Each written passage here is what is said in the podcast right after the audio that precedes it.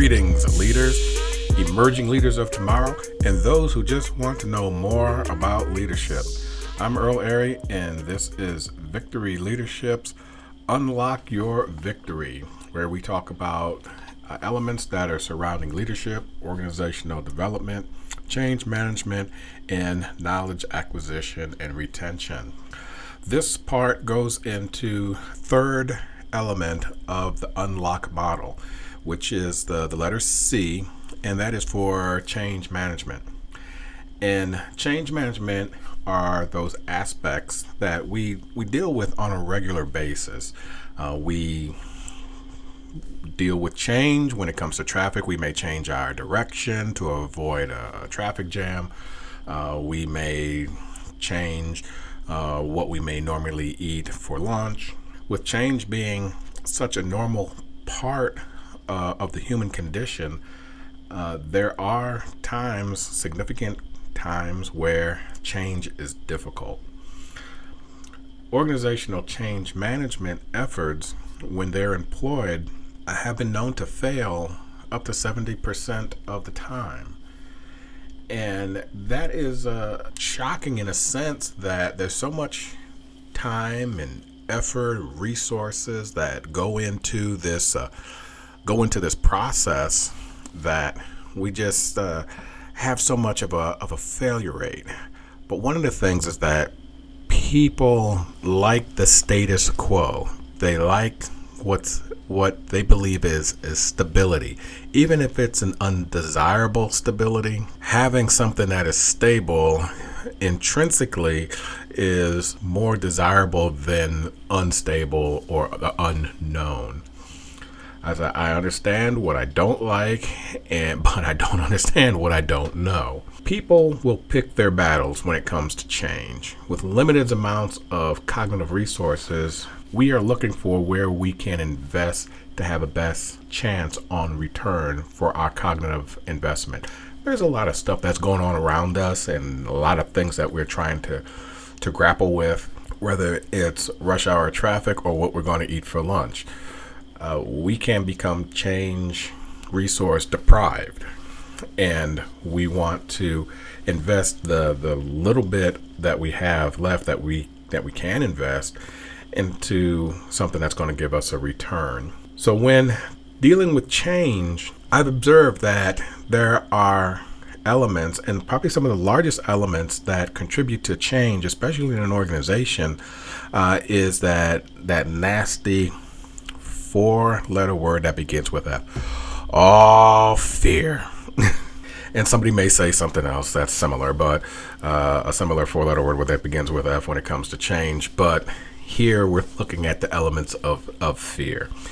And fear can manifest itself in a fight, flight, freeze, or faint, where you can just cut yourself out of the fear. I mean, uh, by cutting yourself out of the situation by fleeing, and that's the flight part. Uh, you can fight the change. You can grapple with it. You can wrestle with it. Whether you are trying to wrestle with it to make it happen, or you're wrestling with it to avoid it, that is another. That is another way that people deal with with the uh, fear factor of change. Now, if you freeze, then that can be because either one, hesitation of having to actually deal with what the change is about, or uh, you're contemplating so many different possibilities that you actually you, you freeze up. It's it's like you're hungry and you're looking at this massive menu at a restaurant and you're not exactly sure what to pick. You're having a tough time choosing because there are so many choices. And then people can just faint. That's the that's the that's kind of like the ultimate flight. You just drop out of it. And the the difference with the the faint and with the the flight is that you know with the flight you're consciously moving and you're leaving and you're you're taking off. You're out of there. Faint you could literally fall out on the floor. And that that's possible that you hear something that is just so devastating. Boom you're you're you're out of there.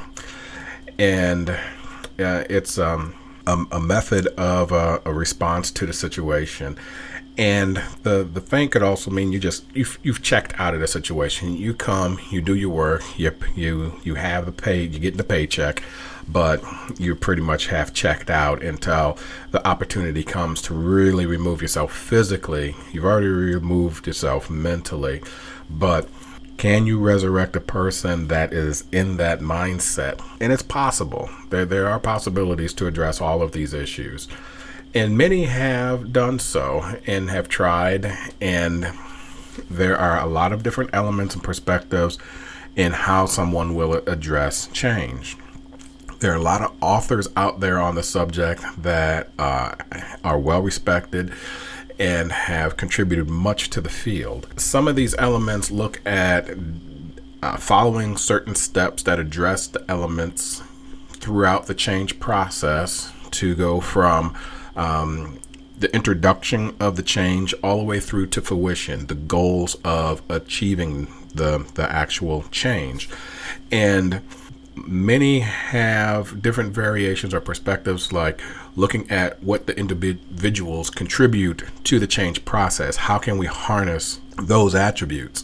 And then there are some who look at the change and how do we address these fear factors? How do we remove the fear? How do we address people who can then um, move towards change that has a prosperous desire or a prosperous ending.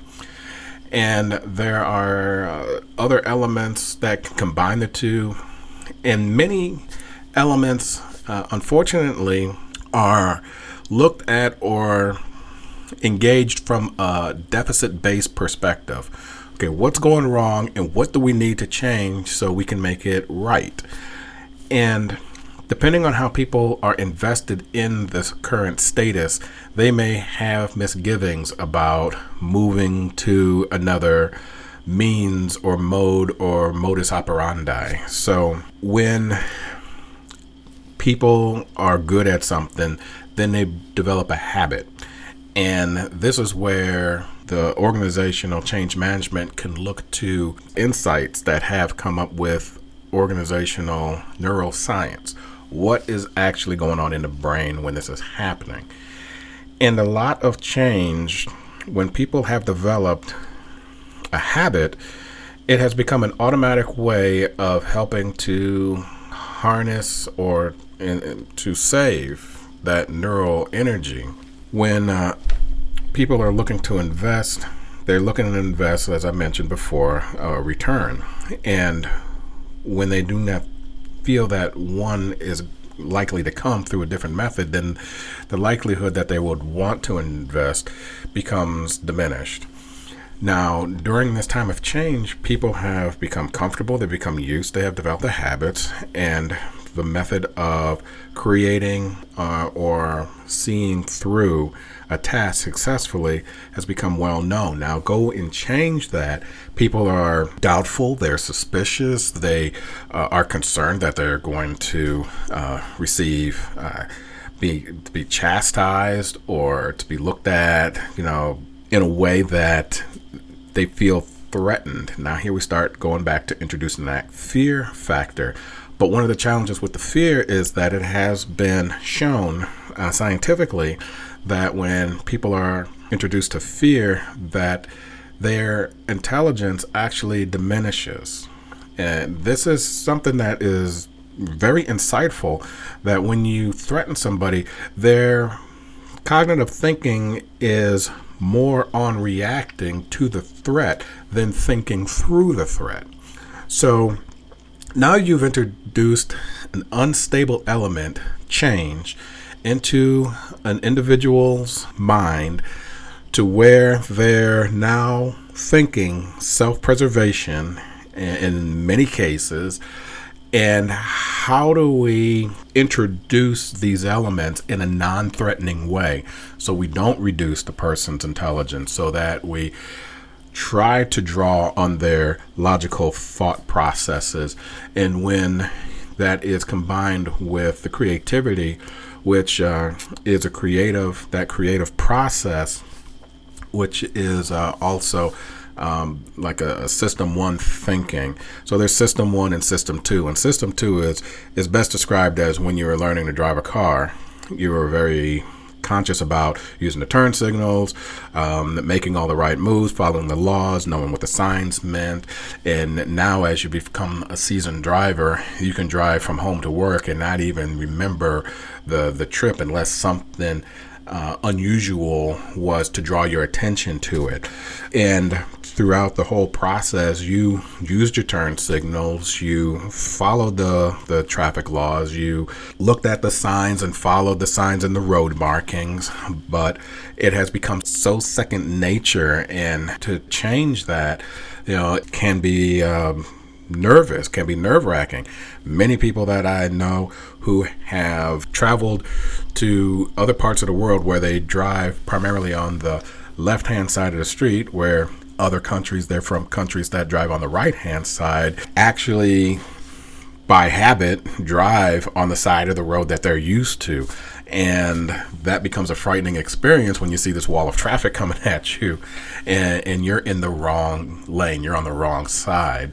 But given time, people become used to it and they adjust and uh, they uh, through a nerve wracking, harrowing experience, and hopefully there were no accidents as a result of that change, they become used to it and they can start to move back and forth between both modes, driving primarily on the left or driving primarily on the right. So, as with changing an organization, when it is implemented or when it is conceived, that there are elements that help to relax a person so that you can lean on some of what they already know while blending elements that contribute to areas that stimulate their logical thought patterns. These can combine to create a situation that helps a person move through change at ease. They say there are some uh, some authors that I'll that I'll toss out there like Dick Calloway, Black and Gregersen, uh, John Kotter, Don DeNoon, uh, Eric Ries. Some of these are systems thinking, which looks at change. It looks at how a system is operating, and there are times when you implement change. Do you persevere and wait for the change to come through and manifest itself through the system? Or is it not working? Is it not happening? And you have to pivot. Uh, so persevere or pivot, and that is uh, a major point in Eric Ries's book uh, on the lean startup. And systems thinking, uh, which looks at the elements on when can we expect change to manifest itself through the organization, and if it doesn't happen, at what point do we say we go back and we make adjustments? So, change comes about uh, in multiple ways and through several means. But one of the things that we want to take a look at is try to move away from a deficit based perspective of what's going wrong. Not, again, not to say, and I've said this many times before, not to say that we ignore the problems, but we don't give we don't give them life. We don't give them the resources. And we look at what can go right and what is beneficial in the environment so that people stay in a frame of mind that is less pessimistic and more optimistic where it's not so much a deficit based perspective, but leading from a position of strength. And when people have less uh, anxiety, which is fear without focus, that's no good. We want to have a fear so that we can't address it and we can move people out of uh, a flight, fright, freeze, or faint mindset into one that is more hopeful that where they're going is going to be beneficial. It's going to be a change and one of the worst things you can do with change is, or a worse, one of the worst places a person can be in change is to feel that they have no advocate and that they're in it by themselves. Don't throw out a solution and say, hey, anybody who thinks that they can come up with a better plan, uh, do so. Ask how people can contribute or, you know, actually ask them. Don't say, if you can come up with something, give it to me. No, actually solicit their opinions and show that whatever they have is going to be appreciated and it's desired to help make the change work. Have them a part of the change, that they are a necessary wheel because you can take a wheel or a cog out of a clock and there can be dozens of them in there but you take one out and now the timing is off the date if it has a date hand or uh, reels on it something is not going to come out right every single cog or gear in that mechanism is important for smooth harmonious operation so, with that, uh, I can go on and on about change and the elements that are necessary for positive change in the environment. And most elements that I found, or perspectives and in theories that are typically looked at as uh, deficit based, can be implemented with um, strength based perspective. And so we can take elements that people understand or know or have used and have been less than successful with and modify them in a way that provides uh, hopefulness and creates a positive perspective where people come together like a magnet instead of flying apart like shrapnel from a bomb. So, with that, uh, there will be additional uh, podcasts in the future that talk about change because it is so much a part of our environments and we want good change. We want positive change because investment uses finite resources. We don't have everything under the sun available to us at all times and we want to be good stewards over the uh, those elements that we have. So this will conclude the C or the change management part. The K part will look at knowledge development and how this actually comes together working with the other elements to contribute to the unlock module. Then I will follow all of those elements up into a conclusion where we can see how they all come together. So, Thank you so much for your time and listening. I'm so glad that you were here. And again, if you have any questions or you want to reach out to me about change management or, or any of the elements in the Unlock module, uh, you can find me on LinkedIn, uh, Earl Airy Victory Leadership, and uh, you can uh, request the link and you can send me uh, an, an email an in mail that they call, and we can talk shop. I am glad to do it, and I find this highly encouraging, and I hope that I can encourage you as well. So, with that, again, I'm Earl Airy for Victory Leadership, helping you unlock your resources that you can win the victory. Again, have a victorious week, and I will see you in the winner circle.